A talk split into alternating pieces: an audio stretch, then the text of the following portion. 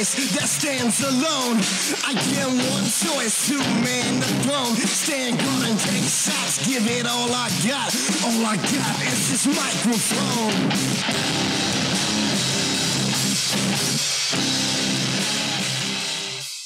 Hey, welcome to Pulp Revelators Live, first time ever in quarantine. And we are doing our best version over here of could be Hollywood Squares, could be the Brady Bunch. Not sure exactly which one we're doing, but uh, I've got all my friends here with me, and we are all of them. All, all of them. I, I, don't have any others. You, you this, only this have is six. all we have.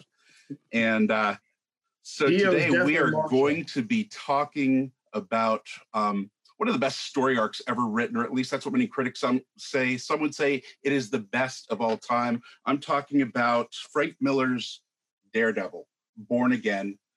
And uh, several of us have these here. Some of us just have committed it to memory, but uh, we are going to go ahead and enlighten you a little bit about this incredible story arc. And I'm going to throw the mic to my left to Matt Murdock you can see that up there. All right, Tim, go or uh, sorry, Mike, go for it. So yeah, this is um, when we decided that to when when Gary suggested we do this as a, a book club. It it punched my buttons in that this is the the comic that got me into comics. this is what I started reading Frank Miller's Daredevil, and it was what made me love comics and I had it, uh, it was delivered to our mailbox. You know, every time that it came out, I'd get a new issue. And, you know, from, from liking it as, as a middle schooler to reading it again in my 40s and liking the story just as much for different reasons, it's like, oh, wow, this is just good stuff. And, and the more you talk to people about, um, you know, what's the, the greatest comic arc of all time, some people will say Watchmen. Some people will say um, you know, what what a couple of X Men stories that Claremont did, um, or or Grant Morrison's All Star Superman, but Daredevil Born Again is always in the mix, and um, yeah, and it's just that you know that quintessential story of somebody being broken down to their lowest point, just their whole life coming apart and every, and then building themselves back up um, with a little divine intervention.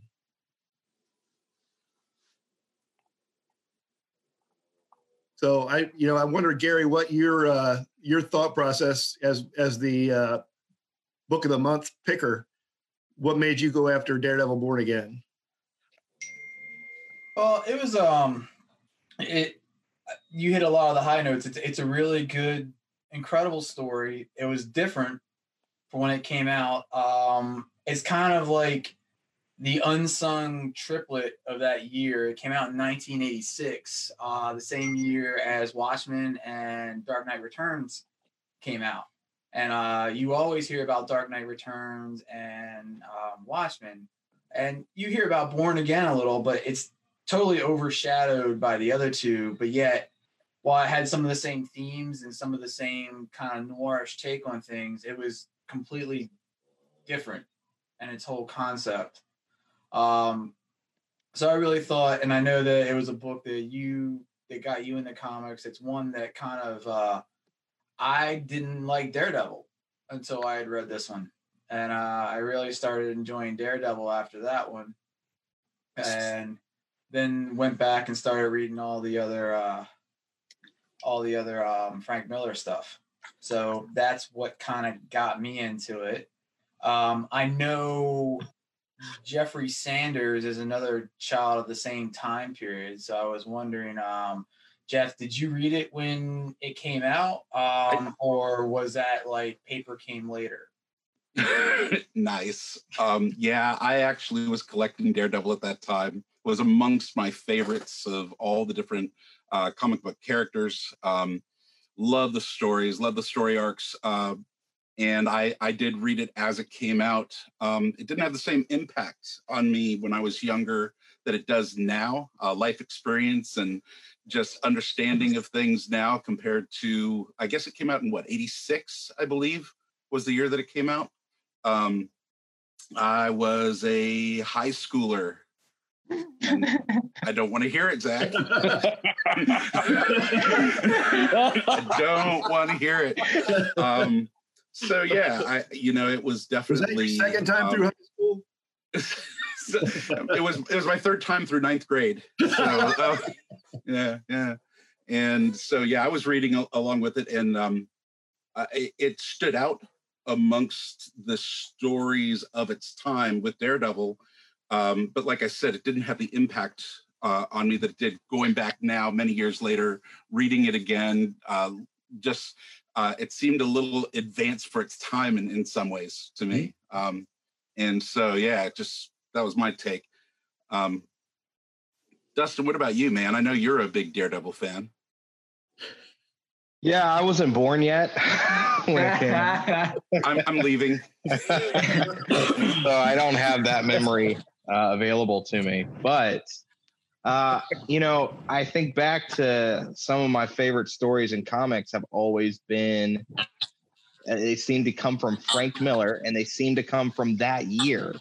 You know, you read I don't know if it's just me. I know you guys have mentioned before you like other Frank Miller stories, but I really don't care for any other Frank Miller story. You know, I've read Dark Knight Returns to number two. I've read The Master Race. I read Superman Year One. Um, I read his All Star Batman and Robin.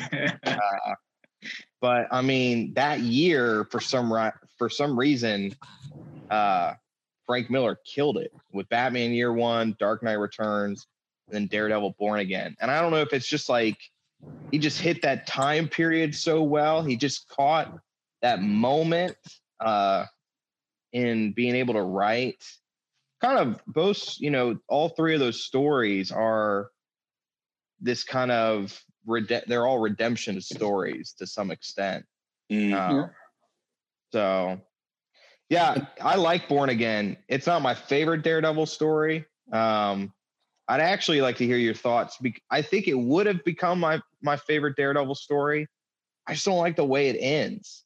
You know, Nuke and Captain America just seem like a weird thing to throw in there. It almost feels like that's what he came up with with how to close out this story was those two, like I don't know. It doesn't really make sense to me. I'm going to agree with you there that I thought that they could have done a little bit more with the end. It built so well. The the yeah, um, the way that the story came together and and to end it with that, I, I, I kind of agree with you there. I really seemed do. very anticlimactic. Well, I didn't. I didn't mind it because I thought it gave. It's kind of like what Marvel. Marvel's obviously mimicking a lot of, of what's from this story with what they're with what they're doing in the cinema world, and you have the opportunity for the Avengers. Everyone's wondering, you know, Daredevil and Jessica Jones and all the other properties are part of the universe. But how do they tie in? And the idea, this comic kind of shows that. Look, we're, we're leaving Daredevil Matt Murdock alone to do things because we know he can handle things until he gets to the point that he can't. And then and then we'll we'll step in and we'll help. And I, I think that it kind of the little things are little blips on the radar until they become big things, and that's when the bigger players get involved.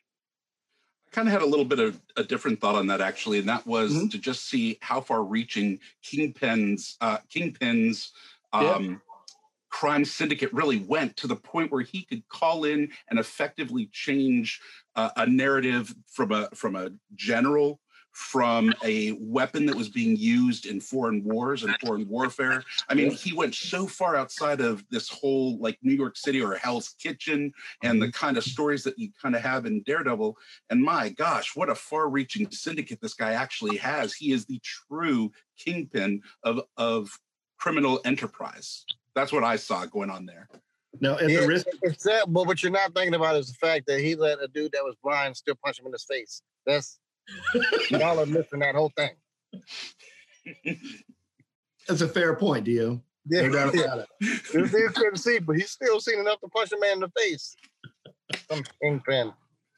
Now, at, at the risk of, of, of getting geekier than Gary, um, the I think the the original Born Again arc ends right before Nuke comes into the Nuke is talked about, but that the God and Country and then uh, Armageddon have been added on because they do continue the story. But you know, when people consider Miller's Born Again, ends with that saved one before Nuke comes in.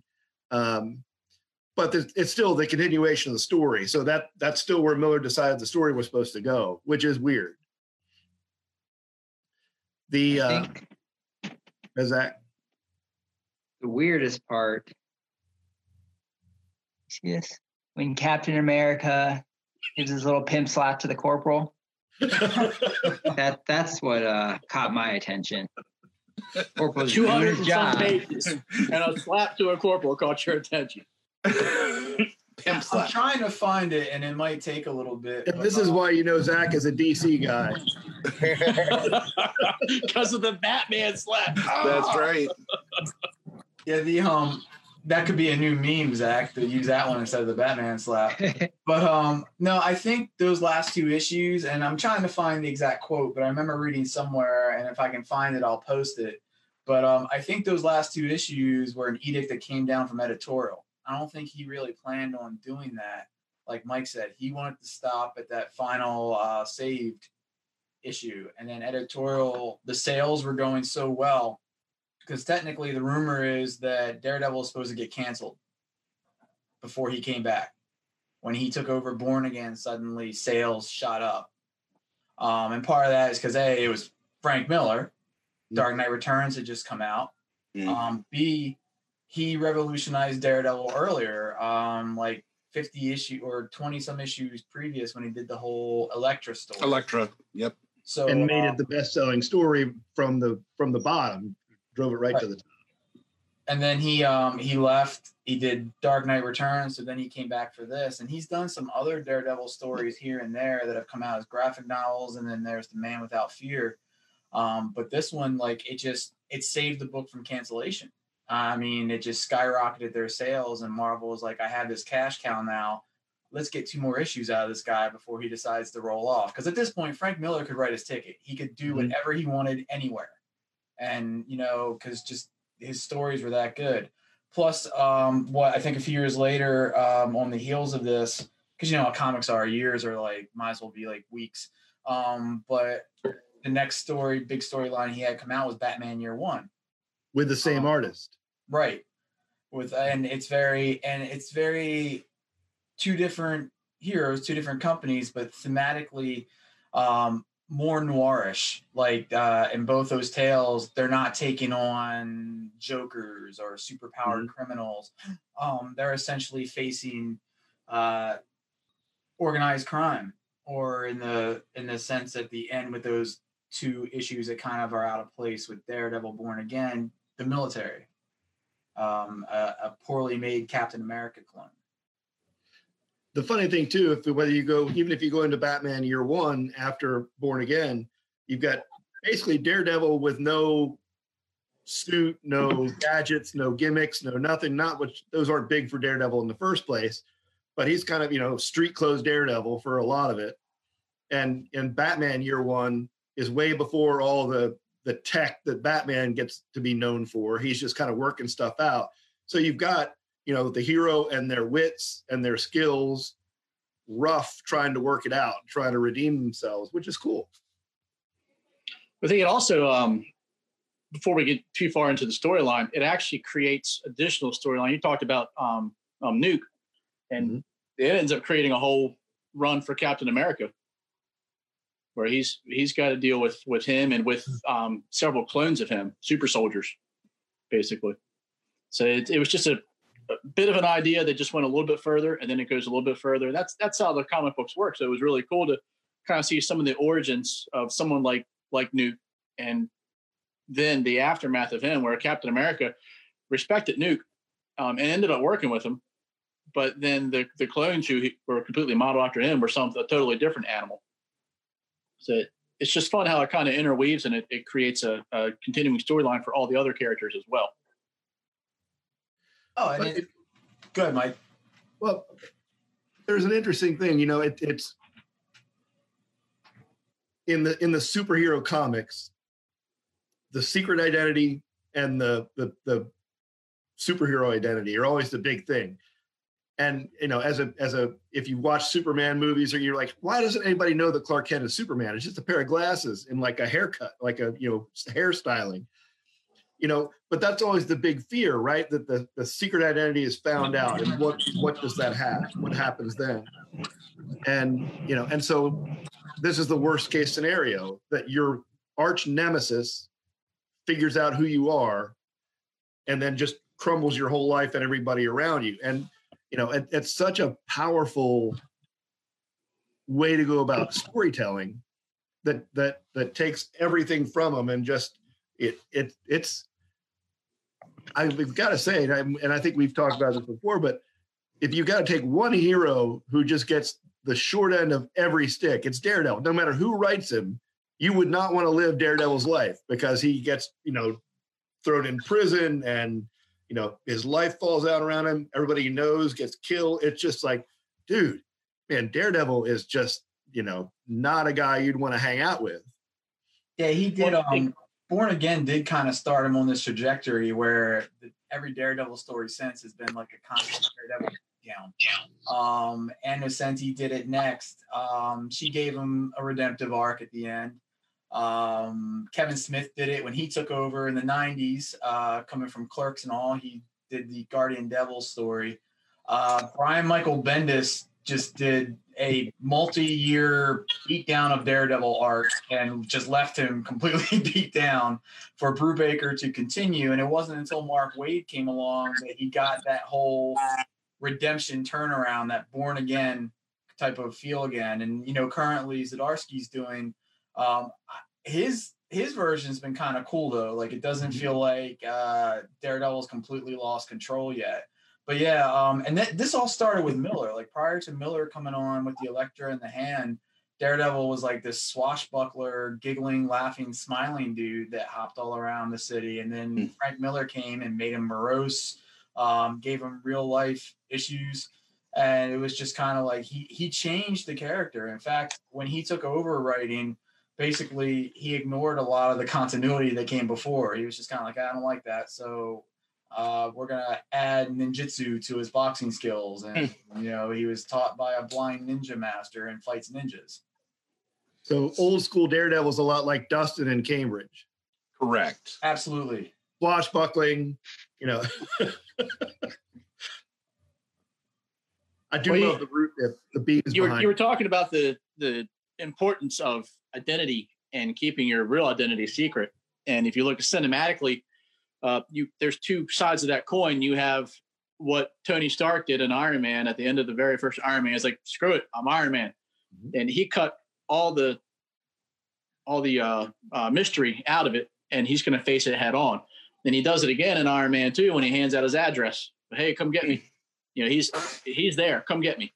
And then you have this exact arc we're about to see, I think, play out for Spider-Man, because at the very end of Spider-Man, Peter Parker gets exposed as Spider-Man.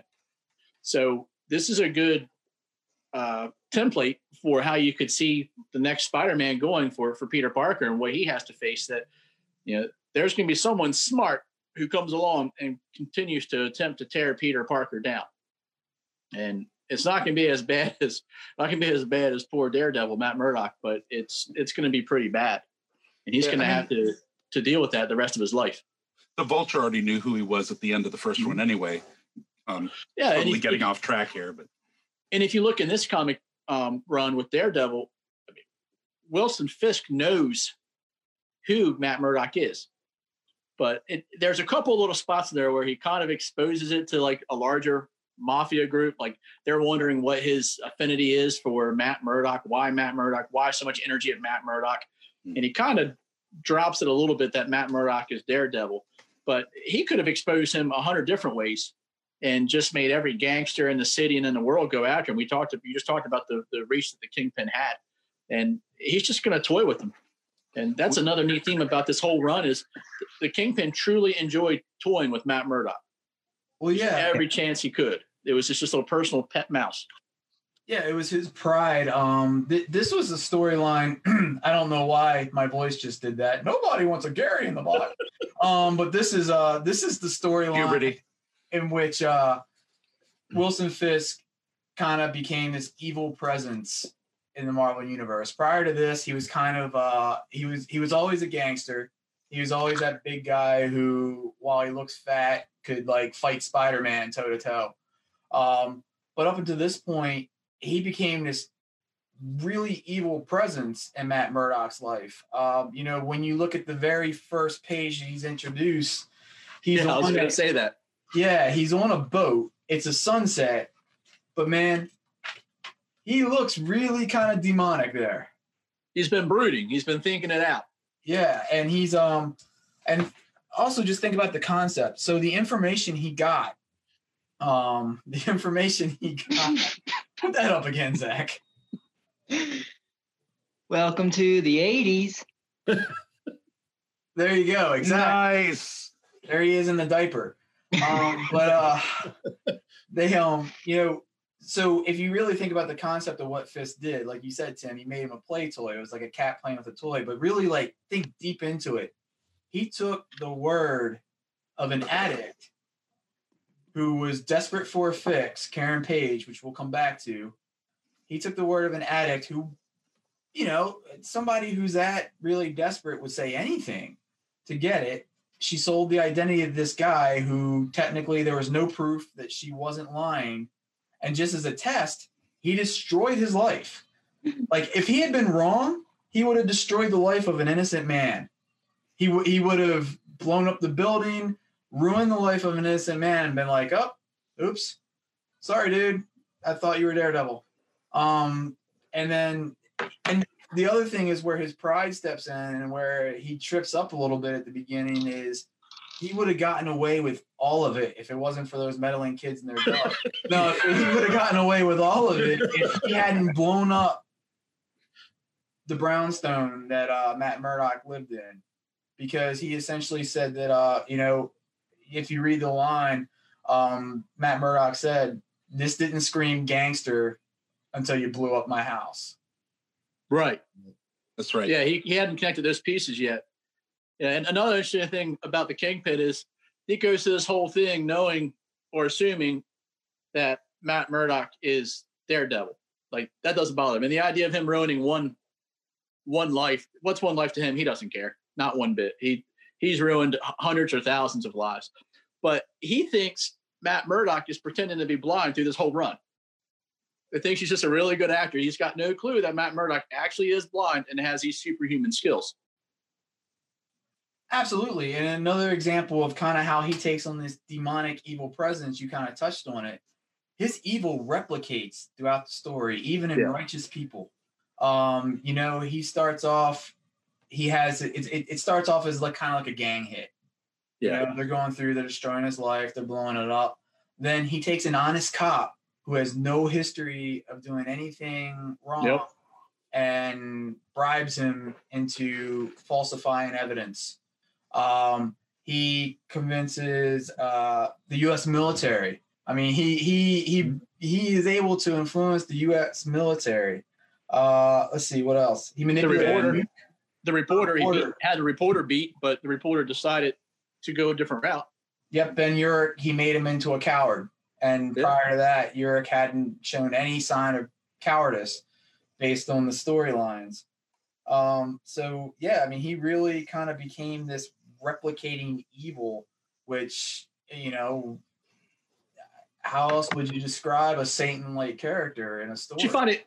Did you find it interesting that the Netflix series that was as successful as it was, that is based on Miller's run here, that they couldn't find it in themselves to give us the Karen Page that we saw in in this run. I mean, I, I, think that I think obviously they wanted to introduce her character and create the relationship of Matt Murdock and Karen Page before they went a route where she stepped away, and she does kind of go a different route, but they treat it more like a PTSD issue as opposed to a drug issue. I think a lot of times, you know, Marvel seems to like to do that. In okay, we're basing it on this storyline, but we're not going to take it exactly, whether it's the MCU, whether it's Daredevil. So some of the just because you've read the comics doesn't mean you know how it's going to turn out. You know, they they switch it around a little bit, and I think they like Karen Page's character a little bit too much just to throw her in the dumps. You know, right off. I'm sure we'll get on the religious undertones here, but one of them is, you know, at the end, Karen Page's um, full circle is her and Matt Murdock. Like Matt still accepts her for her. Mhm. Like all, all of her demons, all of her issues, she's just she's just his. He didn't say Yeah. a word. He didn't get mad at her. He didn't bring No. anything against her. Uh, took her in. Yeah, it was. Thank you. even though even though within the story by halfway through he's getting really paranoid about who's done this to him who's flipped the switch he blames foggy you know and his girlfriend and and then he, he's like no no that that foggy's my friend he couldn't do that he talks himself out of it but he's trying to point the finger at who could be the cause of this but when he figures out who the cause is he's like okay now i know as far as karen's rolling and uh, he he went after the kingpin with some animosity but Right. Um, wouldn't? I'm laughing reading, you know, as as name changes around here. Marvel's Batman down there, you know, Dustin. I, I have always my my thought on Daredevil early on that he was the poor man's Batman, like the working man's Batman. He didn't have the billionaire budget and all the cool gadgets and all that kind of stuff, but he was a similar um, hero in that he didn't have great superpowers or this, that, and the other. Um, you know, but but I like the Marvel's Batman take. Uh, yeah, he uh you know this actually the storyline reminds me um going back to something Gary said. This really brought Kingpin into a different light after this storyline. He wasn't just a gangster anymore, he was a mastermind. And it's it's it's very similar leading up to uh, Batman's Knightfall. You know, we Bane's just been kind of like this bruiser at the beginning, but then leading up to Knightfall, you see him just masterfully craft a way to break Batman down. So at the very end, when Batman's at his weakest, at his lowest, Bane comes in and breaks his back. This is Kingpin does something very similar here, you know. The he breaks Matt down completely to the point that he realizes that all of this began because Matt trusted in somebody, you know. Well, he also he takes the time to make sure that it's kind of classic um, bad guy. You make sure not not one person has all the information. Uh, You know, if you're someone involved in the Kingpin's operation, you only know a little fraction of. You know exactly what he wants you to know, and no matter what they do, no matter how bad they beat you, they can't get any decent information out of you. And he even brags about that. That you know, Matt goes into that bar that he always goes to get information and he beats everybody up. He's just completely out of control. Wants to know who wants to talk about Matt Murdock, and they can't. And the Kingpin actually brags about it. Like, they can't because no one knows anything but me. I'm the only person that has all the puzzle pieces to put together. Yeah, and I just want to say that little jingle that happened earlier. Uh, I thought I was on an episode of Pee Wee's Playhouse or Mr. Rogers. I was waiting for the trolley to come rolling in on one of your screens.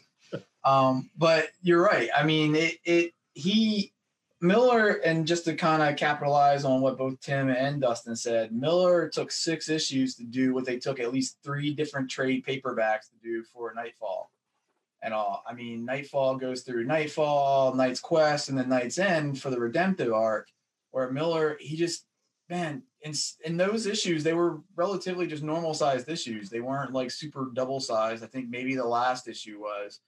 But in that storyline, um, and in the original storyline without the last two issues, like we've discussed before, I, he didn't have the costume on. I mean, it ended with no Daredevil costume. Dustin, you sort of have the uh, cover going on behind you over there. I like that. That's what I You got was just little stained thinking. glass thing going on. That's pretty good. Sorry to interrupt you, Gary. I apologize. No, no, no, that was well worth it. Now, one one thing I'm curious about now, because we we go back and forth and kind of in in chiding. Now, Zach, you is, is a guy who generally prefers DC to Marvel.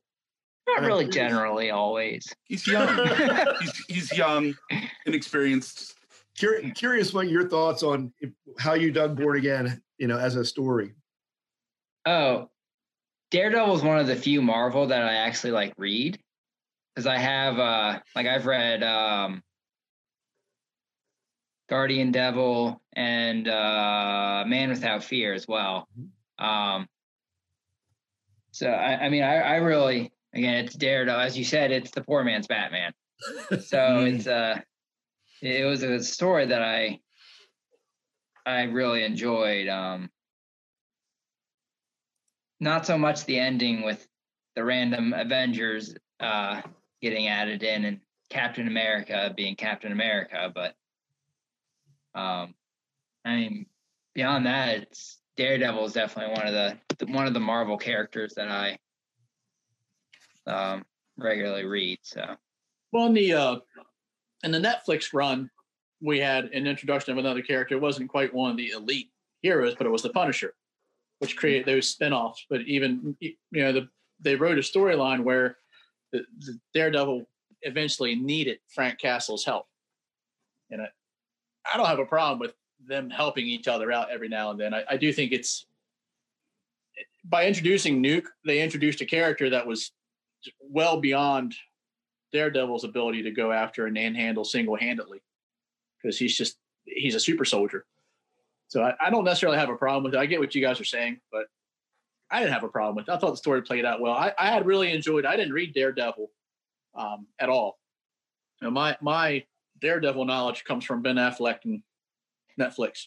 So I mean I, I enjoyed I enjoyed having watched the Netflix series to see how well uh, or how much they drew on this this run to create what's been the most successful Netflix Marvel series that they've had, mm. and it's it, there's it's the only one they're still in talks about trying to find a way to continue and and, and bring in, and there's rumors about him having some role um, in the new Spider-Man. So it's it's a really great storyline that that was solid. It was solid then, and they were able to put it in a in film now and they could redo it 20 years and still be a solid story. I do like the theme of uh, suffering that we find in Daredevil Born Again. You know, often when suffering takes place in a lot of these other Marvel stories, like I, you know, we talked earlier about whoever takes over Daredevil, it's literally who can mess up his life the best, you know? And it's like Spider Man. Spider Man's very similar to that, you know, like I think of uh, the different storylines throughout Spider-Man's life, but there's a difference in how they suffer. You know, Spider-Man when he suffers, uh, he's this whiny little brat who, uh, you know, is just just a crybaby who's like into the world. Well, I think he's the same uh, age as Zach. Over.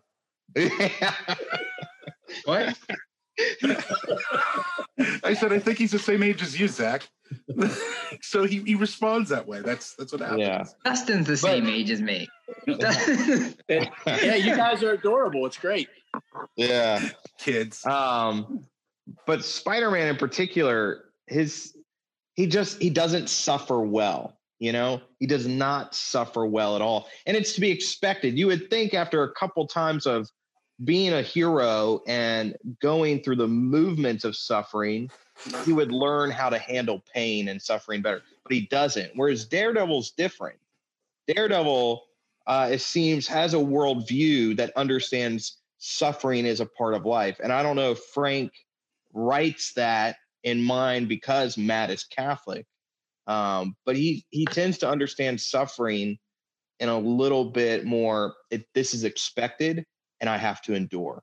You know, uh, this is not you know it's not karma it's not um, necessarily because i've done something uh, wrong but this is part of my journey and uh, yeah i just have to endure to the end and we don't even really get to catch we catch little glimpses of that in born again uh, of matt's endurance through suffering um, but it almost all his sufferings almost happened so quickly boom, boom, boom, that Matt doesn't even have time to process or register what's taken place against him, you know?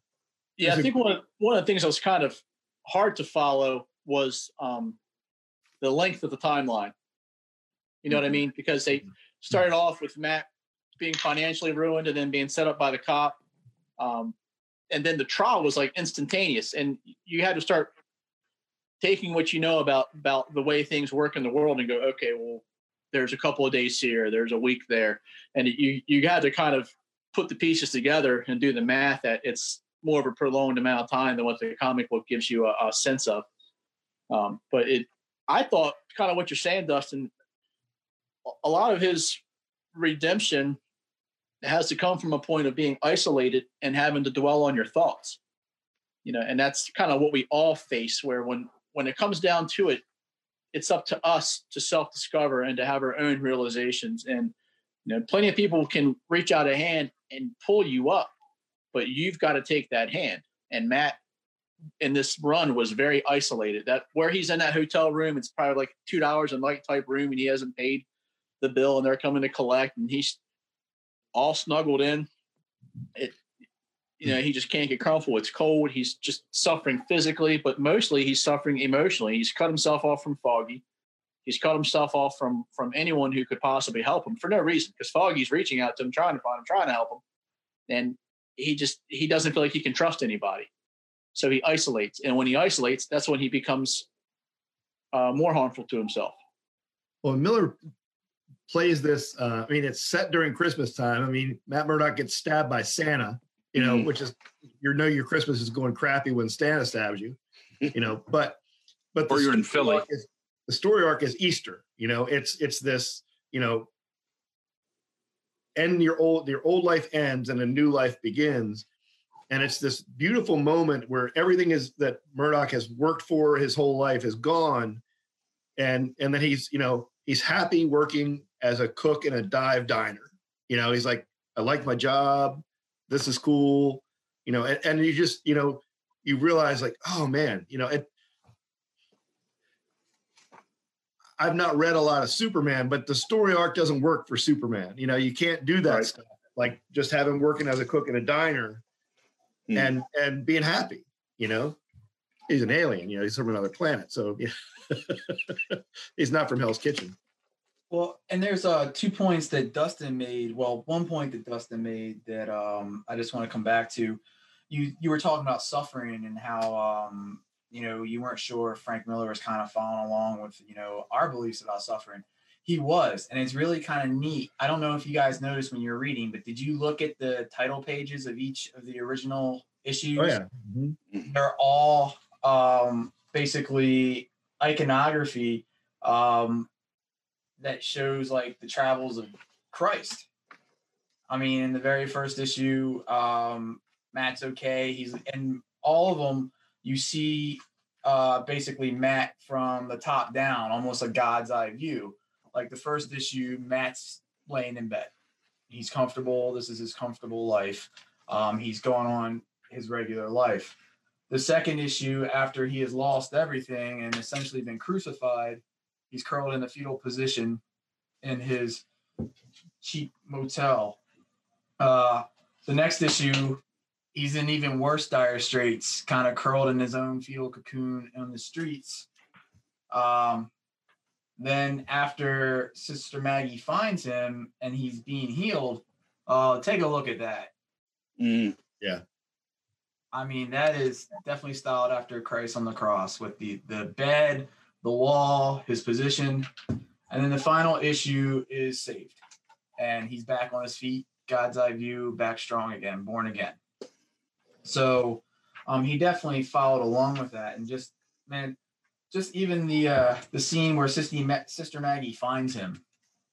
Yeah. So, and you know, we can post all these online later. I'll have to take pictures of them individual or find them online.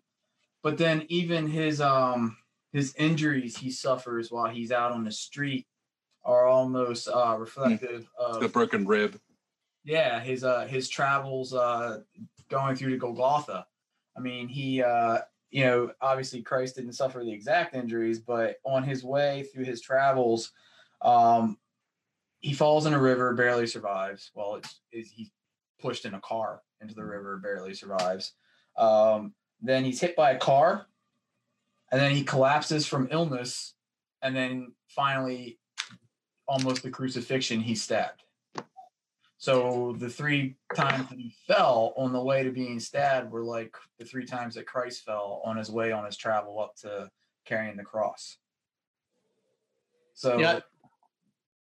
go ahead. Go ahead, Gary. Go ahead. No, just a lot of imagery just in Yeah. like few things. I, I thought one of the I thought one of the huge turning points for this, and it was obvious. Um, you just talked about the car crash, and I was just looking at that. Um, was the the kingpin had the opportunity to to leave well enough alone, But when Murdock escapes that car off the pier, he kind of he can't be located anymore. The kingpin can't find him because now he's just no more eyes on him. And now Matt starts to put together um, his life, his plan, and how he's going to move on from there without, even though the very next thing is, is, is Santa Claus, um, he's able to kind of get out from under the thumb of the kingpin enough to breathe. And you give him enough time to breathe, you give him enough time to catch his breath, and he starts to get on his feet. And if he starts to get on his feet, he's able to fight. If he was able to fight, you're in trouble. And that that that was the turnaround for him. You know, when I didn't feel like you guys do that he was totally destroyed by the end of this run. I felt like he's he's gotten rid of his adversary, or at least confronted his adversary enough that he knows who's who. He knows who his enemies are, and if you know who your enemies are, you can fight the fight. And the, the middle the middle of the run shows that with him not knowing who his enemy was, he'd had no idea who to fight or where to go or how to address it. But now that he's got um, a focus, he's going to be all right. He's going to figure it out. I, I, think that um, there was a lot of room at the end of this for hope for him. I don't think he was, oh, you know, I don't think he was completely torn down. Um, so I, but I thought the turnaround was was really interesting. That I noticed within the first few pages, as soon as he came out of that car and the kingpin's upset, there's no body, and then you watch things unfold, and he's just he's not trackable anymore, and the kingpin made the mistake of giving him room to breathe. Wasn't at the beginning of this story once Wilson or Fisk started all this?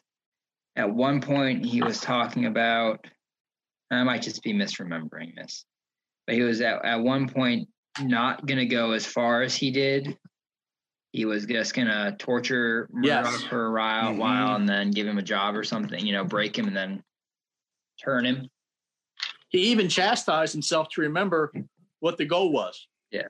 You know, he has to take himself back and not completely destroy him because if he focuses too much on him, he's not going to be able to uh, uh, stay focused on everything that's important.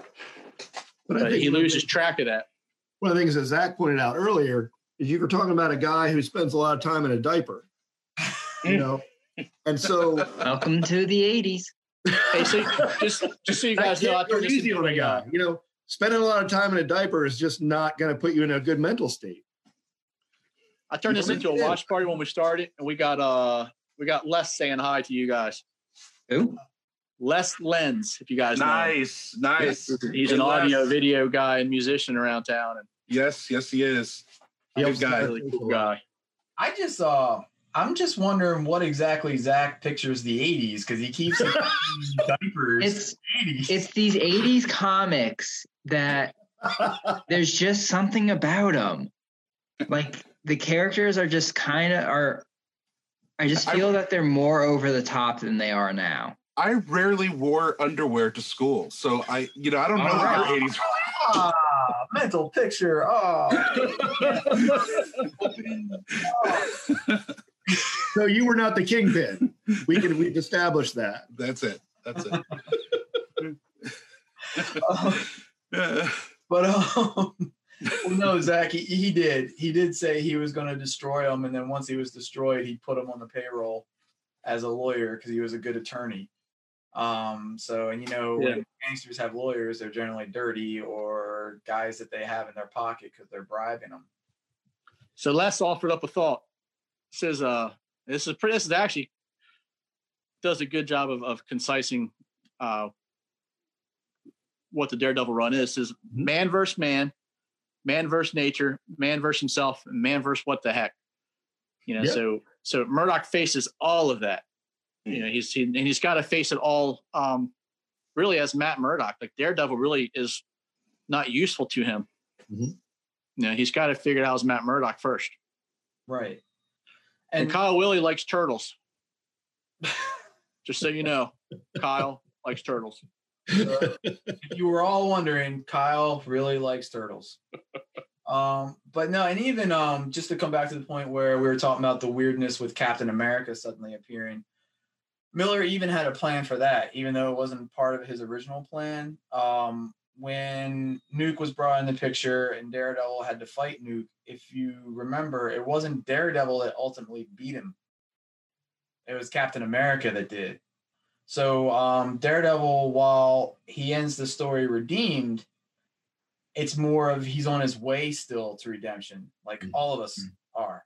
Um, you know, he's not there yet. Where Captain America is this self-actualized epitome. You know, he's the Boy Scout of Marvel Comics, especially back then. Um, Captain America didn't kill. He didn't. He always fought that temptation. Um, you know, at one point in the story, Daredevil wanted to kill Kingpin. That's what he went to his office to do. Um, so he, uh, you know, Captain America swoops in as this very uh, pure figure at the end. That that's where Darede- Daredevil kind of wants to be, and is potentially on his way to at the See end. how nice he is. Yeah. He totally. says he he respects the lieutenant as he's smashing him in the face with the shield. Come to admit there's some people you want to smack in the face with a shield. You know, Tim, one of the things that you had said earlier, you were talking about the Daredevil on uh, Netflix, and um, I can see that they drew a lot of the storyline and plot actually from this particular run of the comics. Oh, yeah. Um, the introduction of who his mom is, Yeah. for example, that that came out of here directly. Um, just I, I I just saw that this storyline, this story arc, as we talked about, being one of the most popular of all times, um, it it really sets the tone for Daredevil to come. I think. Yeah, I, I think it, it it kind of uh it chisels out the weakness of Matt Murdock and and allows him to realize that uh he needs people around him to help him, whether he wants it or not. Hmm. And it it really I think where he had a level of irresponsibility about him before, kind of cavalier, this made him kind of shed that. Come on, let me see it. It got real quiet, didn't it, boys? Because I was sitting here thinking, I really We're hope going to show off our dog again. It's not a Zoom episode without a dog. Nope. Well, and another pl- here, let me go get my hound dog. Um, You know, Jeff just picked his dog up too. Stinky. so, um, another kind of um, and it was talked about earlier was um, Karen Page redemptive arc, and uh, you know this story started with destroying her. She had disappeared essentially from Daredevil and Marvel Comics for years. She started off as uh, you know, in the early Daredevil stories, as almost like the Betty Brant from Spider-Man type of character. Zach, why are you doing cartwheels? wow. so, but she was like, you know, again, this kind of girl Friday from the original stories, and then she disappeared. And Frank Miller was like, "Oh, I know," and now there's a cat on screen. that's why the dog's barking at the cat. Uh, dog barkers on my end. I'm sorry. Zach is Tiger King. Um, but then the uh, the story went to he, Frank Miller is like, "Oh, I know, I'll bring her back, but I will bring her back as a total in the gutter drug addict." Porn star. Just yeah. yeah and um you know it was really kind of uh interesting because if you look through the story she kind of has that same redemptive arc i mean hey she starts off the story betraying the guy that loved her sells his identity and when she's in danger and wants to run to him if you read it it's not because his cat um, it's not You're because not of, uh, Carole Baskin's husband down at the bottom, or, or whoever he is on your screen.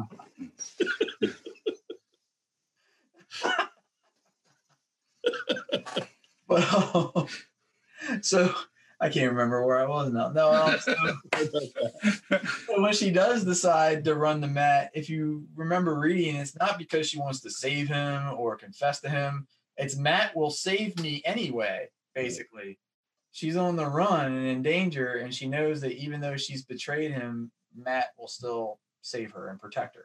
So that's why she's using it.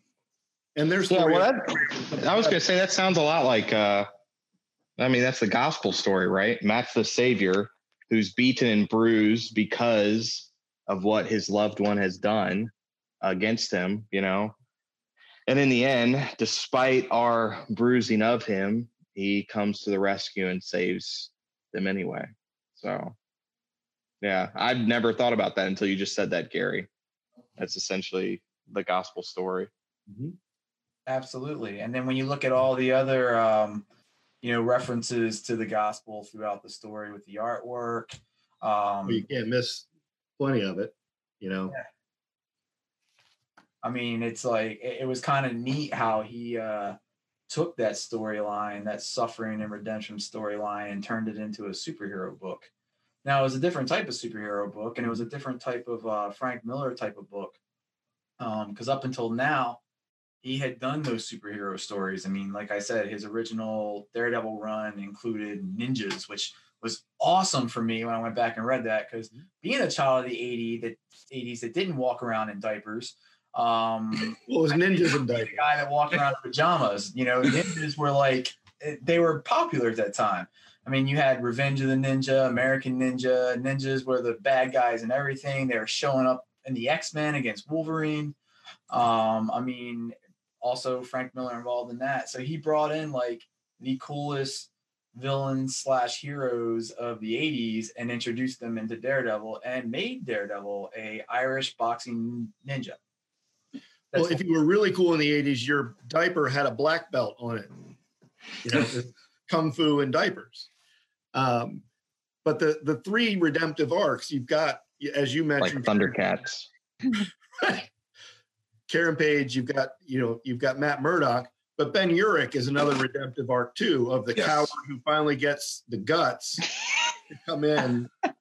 and- This happened. to get the who gets the guts to come in and and and who's getting pushed around, who's getting threatened, who gets his fingers broken, you know, but ultimately decides this is a story. I've got to tell the truth. I've got to tell the story and and I've got to make this right. And all those story arcs come together in the same place at the same time. and poppers, I think, were the were after the 80s, actually. I think jalapeno poppers came later. You're still muted, Gary. You're Gary. muted, Gary. I think he intends to be Sorry, boys. muted. I did. It's also barking. There, there's a couple of interesting, um, um, I wouldn't say character development, um, maybe some character reveals. So that who's the owner of the of the Daily Bugle? My brain's Joe J. J. Jonah Jameson. Yeah. J. Jonah Jameson. yeah. So Jameson um, is actually the one that that puts uh, uh, Ben back on the story.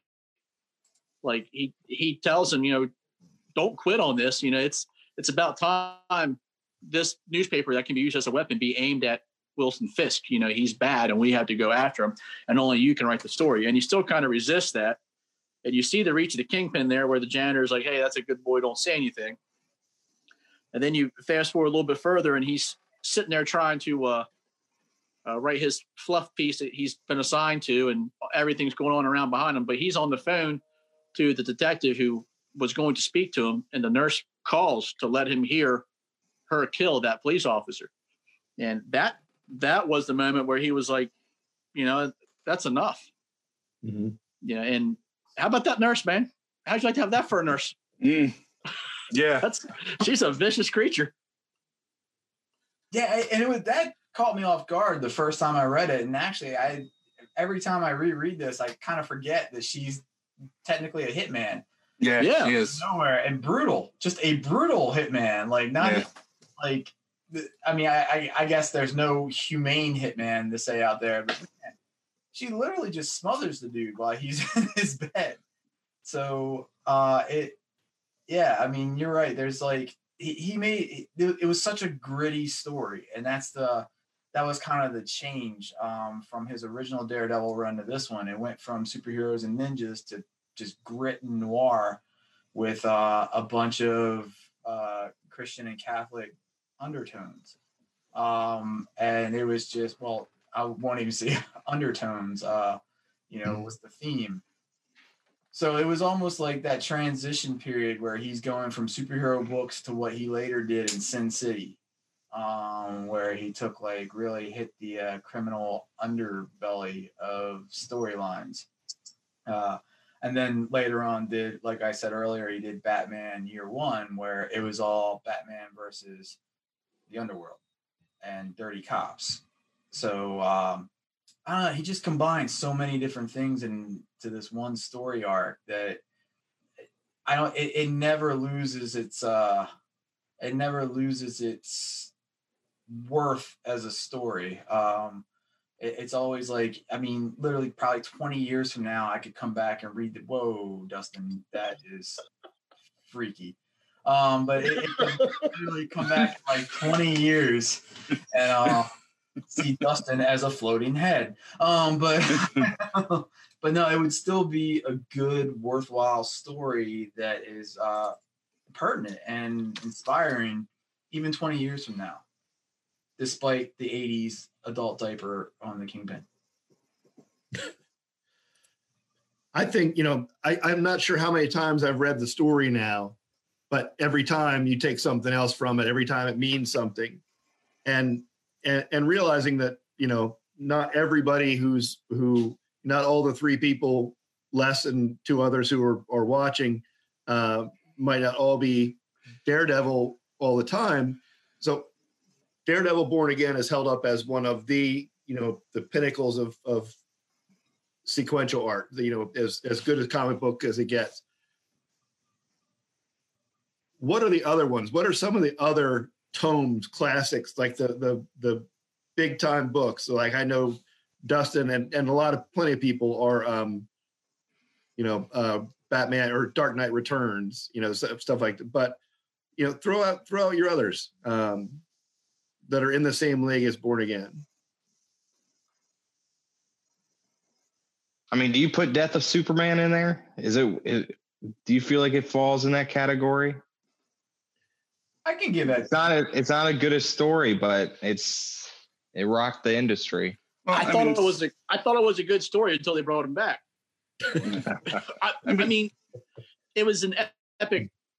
I don't know. Sometimes when you when you kill these heroes off, or you you bring their character to an end, you, and you just kind of bring them back, it Mm. it cheapens the work that the previous people put into it.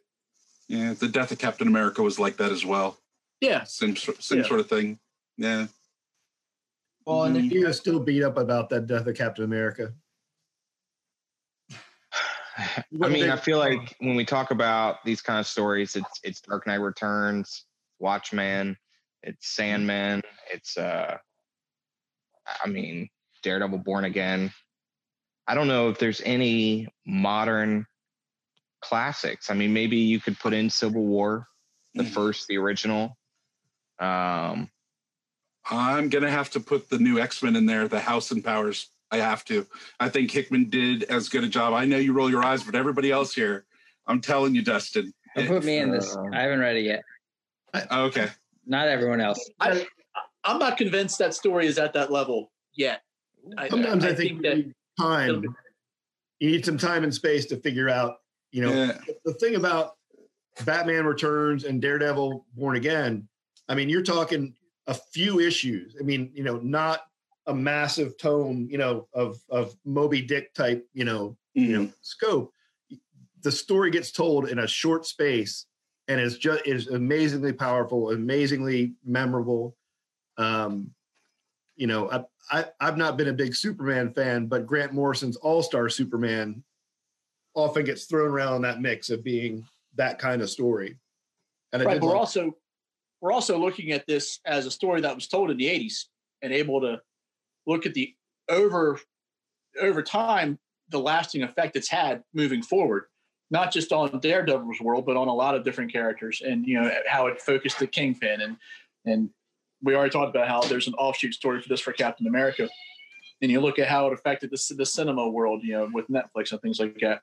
So i think that jeff might be absolutely right about X-Men, and I'm excited about the House of X and the Powers of Ten because you have the opportunity to see what that opens up in the storyline, and it's it's going to be massive. This is not a small undertaking. I mean, the number of projects they have going right now with Marvel that are directly tied to um, House of X and Powers of Ten is is insane. and they're not I- side stories; they're all individual stories. Right. And I did recently do a Google lookup, like uh, must read story arcs um, in comics, and it was already listed there as a must read. So I, I really think it's going to stand the test of time. I think it's fair to say if you want to know where Marvel's going, you have to read that. Yeah, correct. You absolutely have to read it because if you if you don't read it, you're in the dark. I mean, look how they split up into teams. You have the Marauders and the X Force and all these other groups.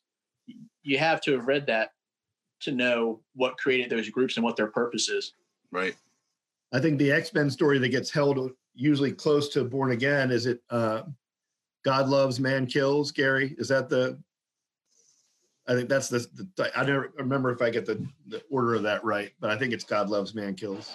Yeah. That and the Dark Phoenix uh, saga. That that also was up there. I'm gonna throw out um, two that I'm not sure how many of you have read, um, but you know we always like to point out that I'm the geekiest one. And the oldest. Uh, and they're both Green Arrow stories. Um, Hard Traveling Heroes. Uh, it was the uh, team up in the 70s, uh, started in Green Lantern, and they kind of pulled Green Lantern and Green Arrow together. Hmm. And they took this cosmic cop character and this guy with a bow who's kind of a superhero. Uh, and they had them travel across the US in a beat up old truck with one of the guardians of the universe with them. Completely strange story, but they tackled at the time um, racism, drug use. It was one of the first times that you saw a major uh, character in comics uh, as an addict. Uh, Green Arrow discovers that his uh, sidekick Speedy is a heroin addict in the story, um, which hadn't been touched again until Born Again, which was uh, kind of interesting. But uh, the, that kind of changed the face of Marvel or comics because it was a DC comic. Um, but you know, at, at the time, there wasn't a lot of really touching on those real life issues so much, or if they were, it was done symbolically, not like in your face. This basically this dude's kid who he is completely neglectful of um, is an addict and they had to face that storyline. And just i mean they just traveled across the us just seeing kind of uh, the downtrodden people. And it was kind of the storyline where um, you know the term has bad connotation nowadays especially with certain crowds. But um, it, it was where green arrow kind of became a social justice warrior. Um, the character that we became familiar with that was always in people's face even though he was a rich dude he's always in people's face faith about taking care of the uh, least of these. And then uh, mike grell came along and in 87 the same time that all this uh, noirish revolution is going on comics with watchmen dark knight returns and daredevil he wrote green arrow the longbow hunters um, which really had some uh, difficult scenes in it and one in which green arrow actually puts an arrow through one of um, somebody that attacks black canary in a pretty horrible way that you know i'll let you guys read. It's uh somewhat graphic in the story but he, he i mean he literally makes the choice to take the guy out. And it's uh you know those are two storylines that kind of changed that character into like the character that we see now. But that's a little bit you know in the born again way. So these some of these were before born again but it's that evolution of superheroes of you know escapism you know these kind of stories that were the, the good guy always won and um, you have all your hero characteristics um, to whether it's um, you know alan moore or or Frank Miller or whoever it is of calling into question, you know, the, the heroes themselves, calling into question motives, breaking them down, throwing them in the in the gutter, um, or bringing social justice into a focus um, to where it, it comics now are so pluralistic. There's there's no storyline, there's no redemptive arc, there's no that, that's not being told in some way, shape, or form. But a lot of these comics like born again broke ground to help make this you know the world that we know of comics now um,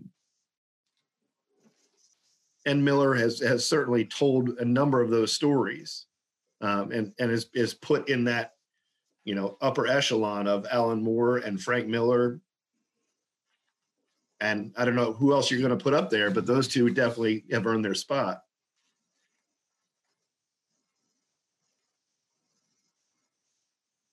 Um, just two interesting tidbits. Uh, just that uh, there's Dustin's dog, Great Dane. Uh, but also just like the scenes that we just saw him earlier walking down the street. Um, all I could hear in my head was Natalie Merchant's Carnival on Mid Market playing. Um, but uh, Which is funny because just before that, he looked like a Queen video with the dark around him and his Oh, face yeah. just sitting there. I definitely saw that. But um no, so another interesting tidbit, there's another kind of weird coincidence is um, you know, we talked how years later after Frank Miller did a darker version of Daredevil, Karen Karen Smith, Kevin Smith came and um wrote Daredevil and it was a darker story. Well, I named Green Arrow and just another like little bit of trivia. Years after that Green Arrow story came out, Kevin Smith wrote an arc of Green Arrow and restarted the series, just like uh, Daredevil was a few years after Daredevil, I believe. So it's kind of it's kind of neat, like what people have followed in um, Frank Miller and Alan Moore's footsteps. In fact, um, you know, if you talk to both of them, they kind of disown a little bit of what they did. Alan Moore um, really hates that he made superheroes really dark there for a while and started writing these like really silver agey stories. And Frank Miller just took man, he just went off in his own direction on everything he does now. But um I mean, it, it just it, it's kind of funny, you know. We chose to do Born Again, and it's just like I said, it's like one of the unsung trilogy of that year: Watchmen, Dark Knight Returns, and Born Again. Um, Well, Guardian Devil, kind of, I mean, it's so amazing how similar the, the two stories are because they carry the same, like similar religious themes and they're told from, uh, you know, all of the events are taking place by a villain, but not directly, right? Like Mysterio, if you haven't read Guardian Devil, I think it's my favorite Daredevil story, but you don't find out it's Mysterio until the very end and you realize like um Now I'm not reading it. Oh man! uh Spoiler alert! my bad i know but it's one of those like everything bad happens again to daredevil uh from far away you know and he's really just kind of a puppet in the whole grand scheme of things. And he can only go where the strings take him.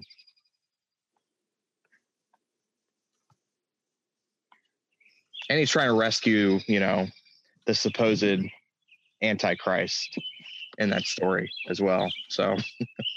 Zach, I saw you nodding um, when he said that uh, when Dustin was saying that Guardian Devil was kind of his favorite Daredevil. Uh, do you feel the same? Do you feel the same way? Is that one of your favorite Daredevil storylines? It is.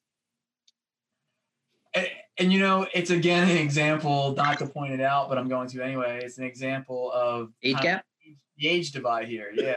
Mm-hmm. Yeah, um, you guys were probably at your heyday in comics. I mean, you know, besides now, since you have an excuse to read comics on a daily basis, but um, and your heyday of comics was probably right around the period that story came out, where a lot of us, same concept. Um, we were reading comics as teens when, um, well, Jeff was probably in his 30s, but um, Well, Fro- Frodo Sanders up there. so I think he was uh, comics were were stone tablets with etching. They were they were on painted on the side of caves. So back to the question that Mike had. Um, anybody else have any kind of like their uh, their apex of comic stories? I mean, let's go ahead and eliminate Born Again, Watchmen, Dark Knight Returns, Guardian Devil. I liked um, this is not on the same level as these, but I liked the uh, Punisher Warzone run where he kind of hey this idea that he was getting revenge for his family was out the window. He was just the vigilante killer who did not care as long as it was the the criminal element that he hurt. Yeah, and he just he kind of went crazy to the point that they had a they had a subset that really wasn't there's no comic run. It was called the Punisher Armory, but like you'd have like three or four war journals, and he'd have a Punisher armory, and he would go through all the weapons he had and how he liked to use them to kill people. You know, it, it, it was just interesting to see. Up until that point, Frank Castle's character arc had been, my family was murdered, and there was no way they they, they didn't get justice, so I'm going to be the one to to get justice for the world. And he lost sight of that. He just decided to just attack crime without worrying about justice. And I, I liked that run. I'll give that was a good run as well. Um, everybody, do me a favor. I have to do an experiment. I want you to just be quiet and Dustin keep walking around for me.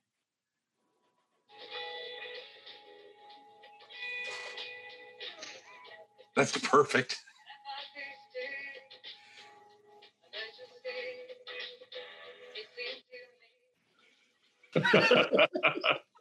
I was singing Man Alive, but Yeah. you know, Now I have our music video. That was great.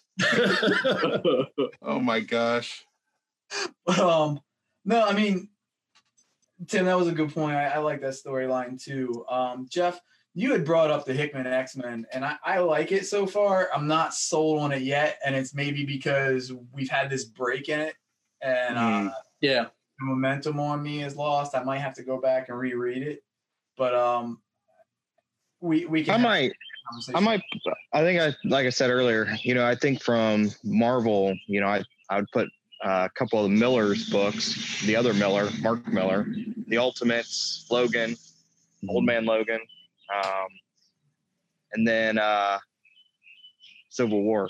You know, I think those Yeah. are kind of all I would say capstone stories that kind of fit that uh, theme we're going for. But on the other end, I'm surprised none of us have mentioned Batman's Long Halloween. I was just about to say that. Yeah. yeah, Long Halloween, Dark Victory, and then on a lesser scale, but I still think is a must read, is like Infinite Crisis or Crisis on Infinite Earths and Infinite Crisis. You forgot My Little Pony Friendship is Magic. Well, we talked about the uh, Heroes in Crisis. That's already been an episode. That was a really profound run Yeah, I think Heroes in Crisis is going to be. involving PTSD, and I think it's Mhm. it's one of those runs that sets the stage for a lot to happen in the future. You're going to look back at Heroes in Crisis once you see where DC goes with a lot of its characters and go, "Wow, that had a lot to do with it." And I When you think look at- um, Go ahead, Zach. I think Batman uh RIP was a big one for me. Did you say Because it was so- RIP. Is that RIPD? Is that what we're talking about? What? It's a bad movie, man. I'm, I'm giving you a hard time. Because that was just such a pinnacle of who Batman is. he looks Nice. like Shazam. Oh, we lost Dustin. Yeah. I think um, for me, and you've got to give it distance, but I think that anybody that goes back to Daredevil now has has to decide how to deal with Miller's run. Do I try to recreate it? Do I try to like ignore it?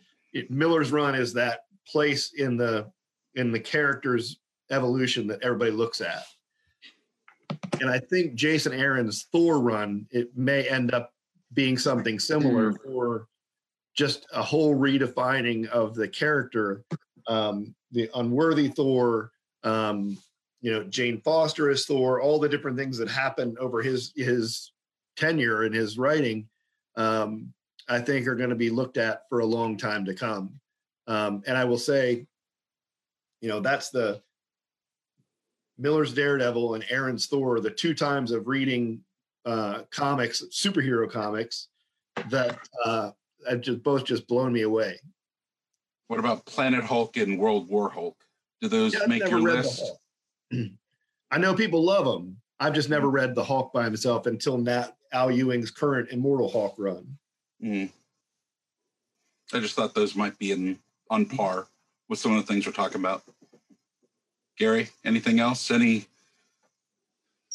I have an obscure one. Um, Really? I was counting on that.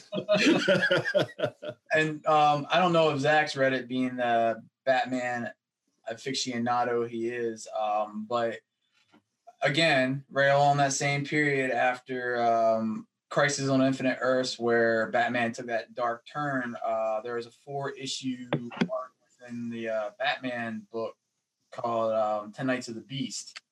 It was written by Jim Starlin, and um, the artist was Jim Aparo, who passed away a few years ago and was an incredible uh, Batman artist. But it was basically the introduction to the Cape who was this uh, you know this is during the cold war. He was a russian super assassin. And it was just brutal. And it was four issues of batman and his barking hound dog in the background uh, no it was, it was uh, four issues of batman and the gotham city police department running around trying to stop this super assassin from taking Did out he lock him in a sewer at the end? yes it was like one of the first storylines where it left it up to uh, question whether Batman killed him because uh, he was like, you know, he's he's just kind of like, I don't need to fight you. I can just trap you down here to starve. And uh, later on, of course, that was retcon because nobody wants Batman to be a killer, you know, unless he's in the movies, in which I think every Batman movie he has killed somebody. a lot of people in the Batman movies. Yeah. Like a lot of people. but um so yeah that was a that was that's kind of an obscure one now but um it was also really neat because jim starlin is another one of those legendary writers who batman storyline did all these cosmic stories with um you know captain marvel and thanos he created thanos um the character and then he moves to dc and just does this brutal run of batman um to include then after that he wrote batman the cult which is another good one. And it was basically Batman and a cult. And Batman doesn't uh he doesn't he doesn't um Not the cult. Didn't have a soundtrack. right, no, not the cult. Uh but uh, Harry, is that your dog in the background? no. What are you talking about? I don't hear a dog. I, but um, I'm sorry, I, I'm coughing in the background, trying to Yeah, yeah. have it show up on the uh, screen too much. But um, no, he, uh, you know, and I have dog jaw. I don't know if you've ever had dog jaw, but uh, he, gosh, I don't even know what I was talking about now. Thanks, thanks. Jeff. Not play it off. You pointed it out. Now it's all out there for everyone to know. Uh, oh yeah. Then he kind of uh, he went on and wrote all these dark stories. There was the cult. Um, he took over the New Gods for a while and wrote a pretty dark story. Um, so yeah, just like another great writer who started off in this superhero world and took a turn for the noirish and darkness. I'll be right back. I'm going to go lock my dog outside. Well, I think we might have we might have pushed our our listeners and viewers to their limits here. You know, um, We've definitely pushed my bladder to its limits. So it'd be a good time to wrap up our first Zoom chat, live Zoom chat. Um, I think uh, so. This is the second book we've done. We've done um, it. It we have the podcast has not come out yet, but we did Tom King's uh, Heroes in Crisis that we all read and, and talked about. Now we've done uh, Frank Miller and David uh, Mazzucchelli's Daredevil Born Again. Um, and I, it's fun when we all have the same book to read and and come in and chime in about it. And so I think we'll see something else coming up before long here. Um, but it's a blast also, and in a, at a time where we're also we're all quarantined. We've got um, Longwoods Road and a couple in Easton, one in Annapolis, and one out in in uh, Upper Skipton. Um, you know, it's cool for everybody to be able to get together. Okay. Dog taking tur- the tur- turkey. Not a finger.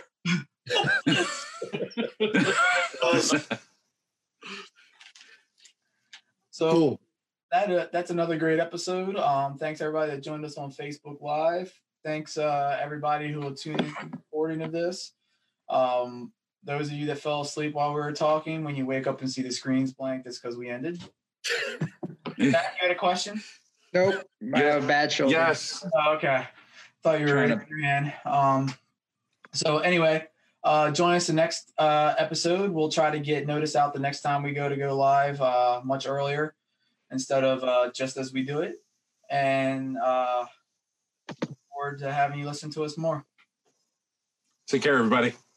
Have a good one. Batman who laughs. And see.